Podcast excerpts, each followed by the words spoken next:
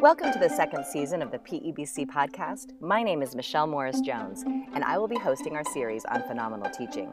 In season two, we will take a deeper dive into how the strands of the PEBC teaching framework planning, community, workshop, thinking strategies, discourse, and assessment cultivate student agency, equity, and understanding for each and every student. I am honored to share these conversations with authors, classroom teachers, education leaders, and staff developers with you. Today's episode is sponsored by Pinnacle Assurance, Colorado's trusted workers' compensation provider. Thank you so much for listening in.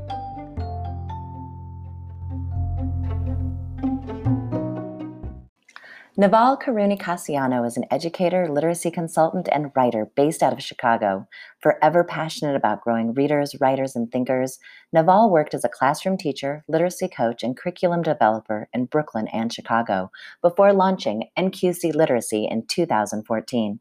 She and her team support schools and districts by facilitating professional development and coaching around a holistic, balanced approach to literacy instruction, always looking through the lens of cultural sustainability inclusion, and equity. She is the proud daughter of immigrants, and her role as a mother to four multi ethnic, multilingual kids shapes her approach as an educator. Nawal, welcome to the Phenomenal Teaching Podcast. On the podcast, we strive to answer the question how do we teach for agency, equity, and understanding? And it is so exciting to have this opportunity to talk with you about all the ways in which we can intentionally cultivate community and plan for cultural sustainability. Thank you so much for having me today. This is such a pleasure. So, Nawal, you have a rich professional history. You were a journalist, you were a classroom teacher, an instructional coach, you've worked in districts.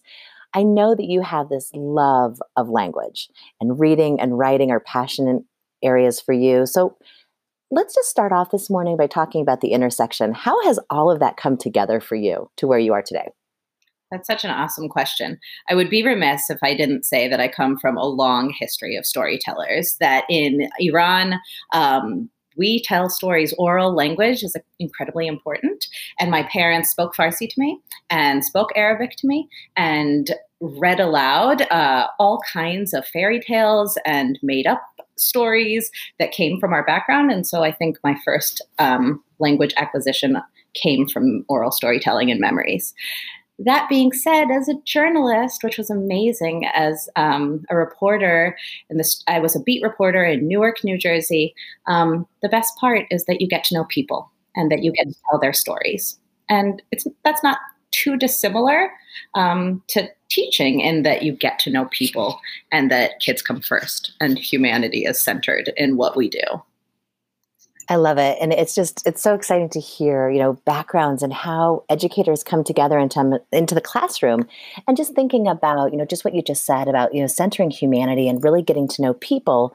That's so much of what teaching is about, at least high quality teaching. And, you know, at the PEBC, we are so passionate about ensuring that the dispositions, the environment, our relationships with students are really steeped in equitable practices and really going beyond just recognizing student diversity or engaging engaging in more performative practices. So I'm really curious to hear like from your perspective and your experiences working in so many schools, how might we teach literacy for agency, equity and understanding? What needs to be in place so that we can really heighten that humanity? Yeah, that's a huge question. Um, and all of our work, right? That is the work. But I'm glad that you bring it up because um, we don't want band aid solutions, right? No. Um, and often, you know, we tend to go to a diverse book list we google it and you know potentially swap out a couple of mentor texts for our reading or for our writing workshops um, but it, it, goes deeper than that um, thinking about all the ways that we can include family and honoring the kind of rich histories that they bring that all cultures bring like what cultural capital um, are our students bringing is is kind of at the top of mind when mm-hmm. we think about designing curriculum. Absolutely. So when we think about that cultural capital, like you said, and just going beyond, like adding a couple books to the library or celebrating a particular day, mm-hmm. let's talk a little bit about instruction.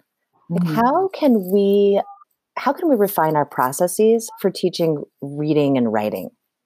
Yeah. What are some of your suggestions, or how do we step out of the box? Yeah, I'm glad that you bring that up. I always go to choice.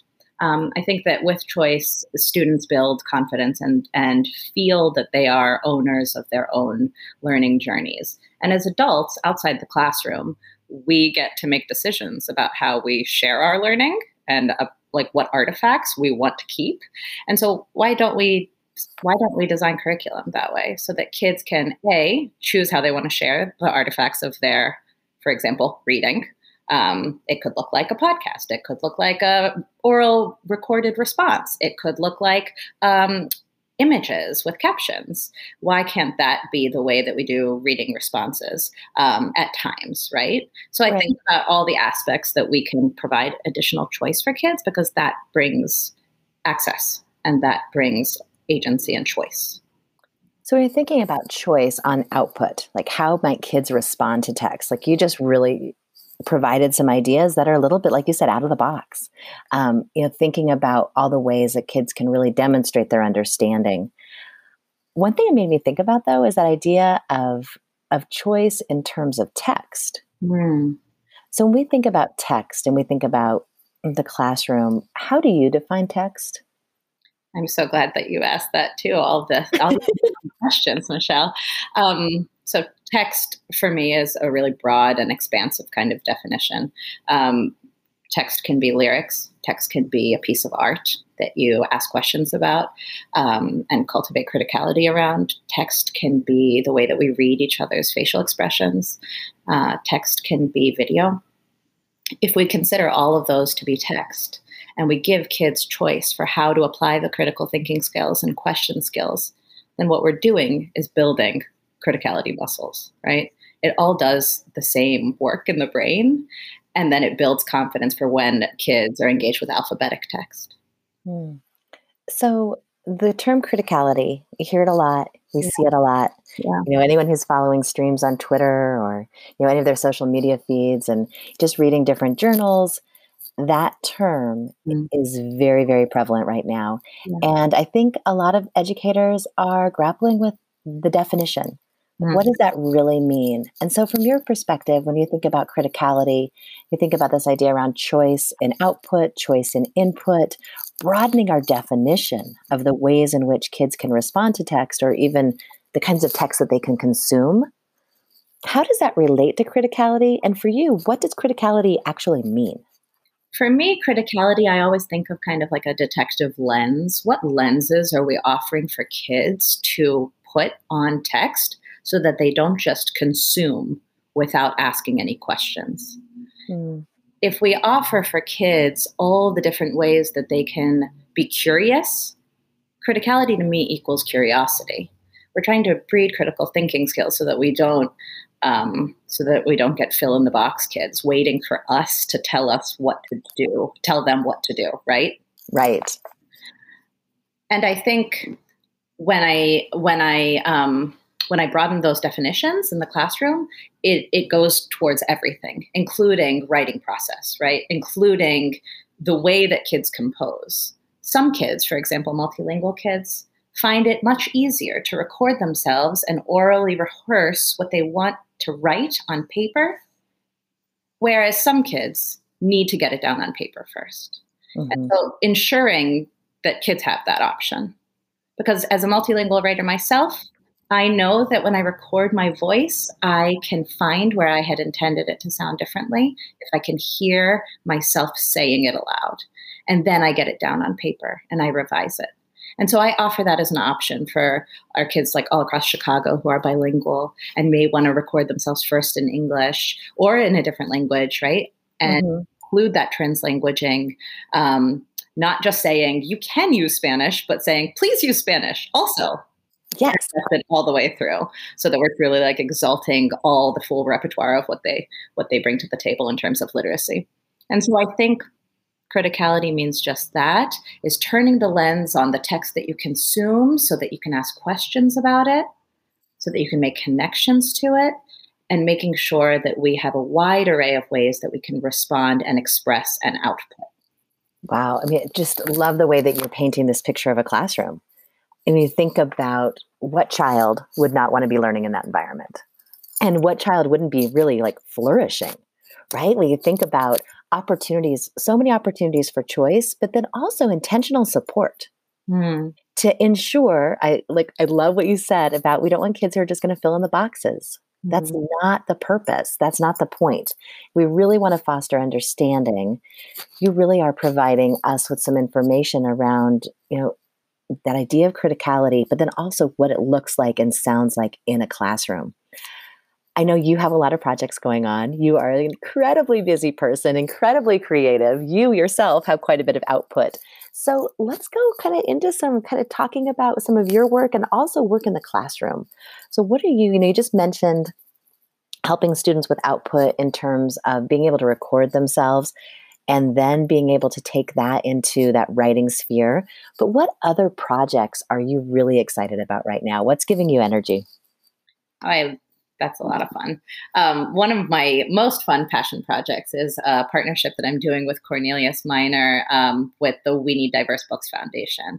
And if you don't know of We Need Diverse Books, you should. It's an incredible organization with far reach um, that basically just exalts and offers a platform for opening diverse texts, uh, expanding into all kind of walks of life. And I say that because it's not just um, they they do it with far-reaching tentacles. We need diverse books. So one of the projects that I'm working on is we have a six-part series where we are exalting um, uh, a diverse author and a new text that they're coming up with um, that they recently are putting out. And so we interview them and we have a student facing video component and we also have a feature article on them. And the idea is with We Need Diverse Books, they offer scholarships to kids, they offer scholarships to um, underrepresented. Uh, unpublished authors with pathways for success. There's a new partnership coming out right now called Lit Up uh, with with Reese Witherspoon's book club. And those types of partnerships really platform um, people of color for success in these arenas where they have been marginalized and there have been gatekeepers. And so that's what I love about the partnership is that as educators, ensuring that students have interactions with their with the creators of the text that we're hoping to put in their hands um, just has like wide reaching effects it's incredible. Like I was just thinking about the, the the the entire organization, but then also your work with Cornelius. Like just this idea when you mentioned exalting authors whose voices have maybe not been heard before or recognized, and hearing those stories and the process and about the lives of the people who are writing these books. I'd love to hear a little bit more about like what are you discovering in that process when you are you know interviewing um, authors who have been underrepresented or their cultures have been underrepresented. What are you learning? What are some common experiences across those authors, or what are you finding that would be inspirational for kids? So here's the cool thing almost all of them have said in our interviews that they felt in the classroom that they could never be published authors. Oh. So look at what we are potentially providing for kids to see themselves in texts. Number one, like Dr. Rudine Sims Bishop's windows or mirrors. You can see yourselves in text mirrors, or you can see a world, a new culture, and learn from that. But also, they see themselves as the potential to be a creator. Absolutely. Published creator. And so that's been really incredible. Um, Jasmine Warga's new book is called The Shape of Thunder. It's coming out uh, around the start of May. And she is she's incredible but her books she specifically talks about um, the way that we are teaching story arc in classrooms not being representative of world story arc and not wow. being representative of the way that you know it doesn't have to fit into this very clear somebody wanted but so resolution or problem solution you know problem conflict solution and how that type of form really inhibited her early abilities to want to write and she wrote the the poetic novel in verse other words for home award winning it's gotten a ton of acclaim she said that she never felt like a poetry person growing up mm-hmm. she hated poetry. Poetry was where, um, you know, kind of her thoughts went to die because it was forced into form. And so when she was able to kind of think off the page and have an unconventional writing process, then she saw herself more potentially as a writer.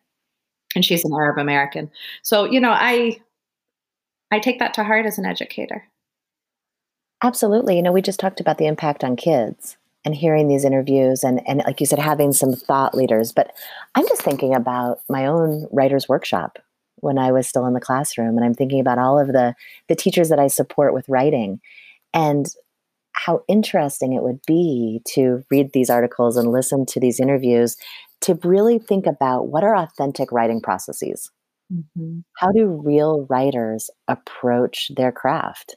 Mm-hmm. And then how can we provide options for students either in a, you know, a writing context or in a, you know, especially in secondary grades, there's a lot of writing that happens throughout the day. Mm-hmm. And there isn't just one way to do it. No, I know it feels more comfortable to have a specific format or specific kind of output that feels very comforting. Well, what are they supposed to do? Teachers often say to me, Thank you so much for giving, like, you freed me. Right. And I said, like, I'm, I'm not freeing you. you I, I am right. But there's, I think that there's a real fear that we can't kind of open up and because what is it supposed to look like? There's no supposed to. Right. And it's that just that broad definition of text again is coming into play in communication for all readers and all writers. There isn't just one way to do it. There isn't just one piece to pick up and read. Um, one of my dear colleagues, uh, Dr. Stevie Quate, always says when she's working with writing, she works with the Colorado Writing Project. She always says, if you can't buy it in Barnes and Noble, there's probably no reason to write it like like that's kind of her litmus test. Like if this isn't something you can and you know, it doesn't have to be at Barnes and Noble, but you know, it has to be in the real world. Like if you can't find it out there, why are we asking kids to write it? I'm because, glad you brought that up. I'm glad that you brought that up, really, because that's kind of my test as well. How are we teaching kids to be literate thinkers outside of classroom walls? Is this mm-hmm. something that we would do in real life? is this something that we would ask of an adult is this something that we would demand or request or wish of an adult if if the answer is no then that that task that assignment that kind of should not be present in my opinion Absolutely. And we think about engagement. We think about how engaging it is to engage in authentic tasks. And we think about, you know, when we talked about earlier, agency, equity, and understanding like you said, if we don't want kids just to be filling in the boxes, we've got to give them real stuff to do and real stuff to read and opportunities to experiment with craft. And if you don't mind, I'd love to switch kind of from talking about writing and kind of circle back to text. I know that you are a lover of children's literature, that you consume and YA and adult. Yeah, yeah. you are a reader. Yeah. And I know that um, earlier in our conversation, we mentioned, you know, you just can't pick up a couple books off a diverse book list and put them in your classroom library. Um, that we can do better than that. Yeah. And I know that you have been working on um, kind of a nourishing book list project. I'd love to hear a little bit about your thinking about that. And then maybe we can talk a little bit about some steps that teacher librarians and classroom teachers and administrators might take if they want to really enrich their own collections. But let's start with nourishing books. What's going on with that? I I am just a firm believer that food solves problems. I'm with you there. Yes. And that um, I don't know. In my family, I, I do believe that an intricately crafted meal is the way that we show love. Um, and I think that that's true in a lot of cultures. And a lot of picture books that are out right now um, kind of speak to that.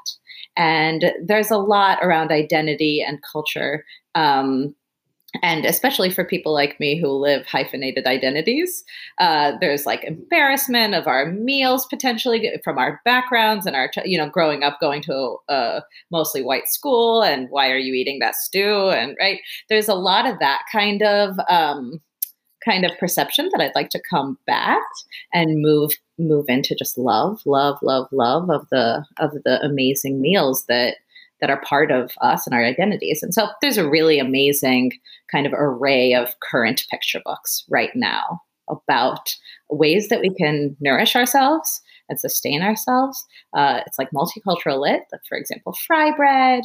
Um, there's Aimee and the very special bow. There are um, there are just so many watercress recently came out that's really beautiful. There are just so many um, and so I'm putting together a list and hope that teachers will use them in their classrooms to ask kids about their own uh, nourishing traditions and their own rituals at home around food. Um, and I think that that could be a really engaging springboard. We're doing it. Uh, we're doing it in a lot of our you know, a lot of our Chicago schools, so it's a lot of fun. That is a lot of fun. And what's interesting, I think, also is just the way in which you incorporated a passion of yours you know, we think about that. You know, Ellin Keene talks all the time about your instructional fingerprint and how every teacher has their own individual thumbprint. Mm. And how, and, and by that meaning that we need to bring ourselves to our classrooms. That in order to cultivate the rich relationships with kids, they need to know us, of course, professionally. But when you think about, you know, the nourishing books and you, and the way that you describe the intricacy of a meal and how that really reflects your beliefs around family and love, but then to transform that into something that can be used in classrooms and that's so universal, I think is also really freeing for teachers to think about well, what's your passion area? What do you love? And then how can you represent a variety of cultures through that lens? That seems really energizing to me. Yeah, that's that's completely true. I love that. I think that the other side of that coin is vulnerability and bringing mm-hmm. vulnerability yourself into the classroom in that way like you don't need to know every single answer or every single culture or every single right? Like we learn alongside our students. We are not the sage on the stage anymore. Um, i think that that's really important. And so there is a little vulnerability in sharing personal stories and those anecdotes from our childhoods where we were potentially embarrassed or where we didn't we weren't at that time the you know the teacher right? Like what did our kind of history look like. I think that's that's really awesome. Mm-hmm. Yeah, it's just so. I think that takes us to our next question, which I'm really curious about. You know, this idea around diversifying collections and really thinking about okay, so if I'm a teacher librarian or a classroom teacher or a school leader, and kind of look around the school or look around the classroom, and I realize we might not have as many mirrors as we need to mm. or as many windows. What are some steps that um, teachers, school leaders, teacher librarians can take to diversify their collections that, like you said, are not just picking off books off a diverse book list? Like, what's the thinking behind that? And how can we do it in really smart ways? Yeah, I, I appreciate this because um, sometimes I think that we talk in an echo chamber and we say the same things over and over again, but let's say them so that everybody can hear it. I think it's so important to be very careful that every marginalized group, every group that is not white, is not a monolith, right? Just like whites are not a monolith. And so if you have one text that you believe is representing a group, that won't be enough we need to read and expose kids wide and deep to each group so that they understand over the course of their educational careers um, kind of just all the nuance and beautiful texture that every group brings. And so, yeah, time is a, an issue. What that means is that your cornerstone texts, the canon, potentially should change. And so, the Disrupt Text movement uh, is one place that I would go um, to, to their website and to see some potential swaps so that we're not teaching the same Eurocentric texts over and over again. Um, but I think a lot of just about choice in independent in independent classroom library time. And so the publisher that I always go to is Lee and Low because I trust their texts to be own voices texts, which means um, the person who's writing the story is of that background. And when we don't have own voices text. What happens is that a white person is writing about another culture. And so that's when we potentially fall into harmful tropes and harmful kind of narratives that are steeped in, in smallness or, you know, that that language steeped in smallness is Dr. Gholdy Muhammad's, right? Where we are um, just potentially falling into harmful narratives and stereotypes. And so we want to make sure that every book that we are touting and offering to kids when we're diversifying our libraries is written by a person of that culture and that background experience. Um, those are kind of my first choices. So I go to Lee and Low. Disrupt Text is an amazing group for beautiful think minds who have put together potential alternative texts. And there are lots of educators' guides with all these books. Dr. Sonja Cherry-Paul um, just came out with the adaptation to Stamped, which is incredible. Um, and I think should be taught in every school. She recently wrote a piece for Chalkbeat, which we'll put in the show notes, I hope, about ensuring that Black joy um, is on the page, right? So that the stories that we're teaching of Blacks should not solely be about slavery or about resistance and strife, but about what Lindsey Brookins calls incidental race. So just being regular and also black or brown, right? And so I think that those are kind of my main considerations when I'm thinking about text. Thank you so much. I just really appreciate the way in which you are very clear, very honest, and also I think provided another perspective.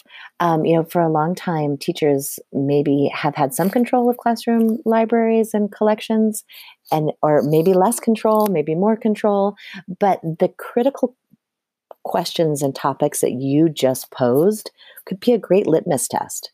Mm. Like, okay, wait a minute who wrote this particular piece, mm. what's being represented, and how does that how does that truly affect or impact my students?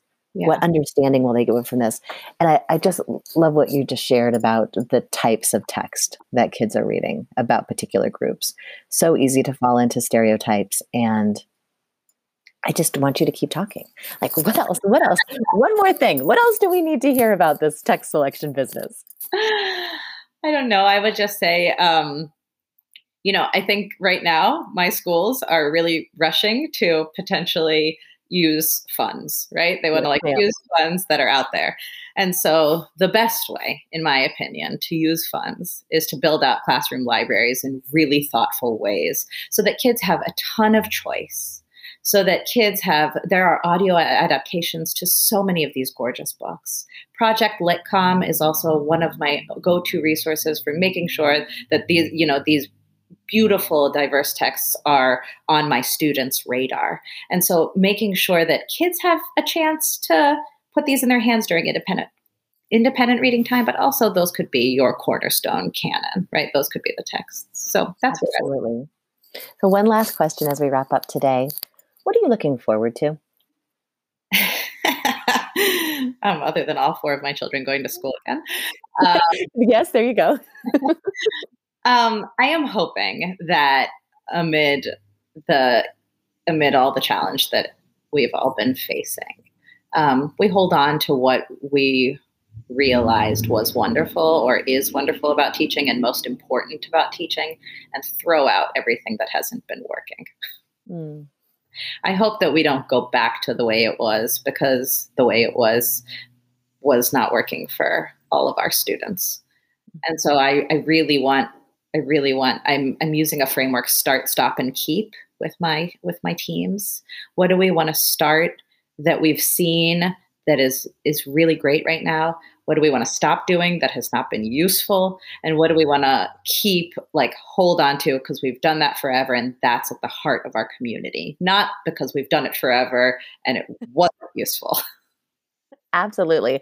I love that framework and i hope that our listeners are able to really apply that to to their work this spring as they plan for next school year. And then as you said we we this is an opportunity. This is a time where we don't have to do the things that didn't work anymore. That's right. That can really re- redefine so many practices. And um, thank you so much for today. You really gave us so much to think about, and you know, thinking about that ways in which you know we can really foster literacy, and our literacy instruction can promote agency, equity, and understanding. So, thank you. Thanks for having me.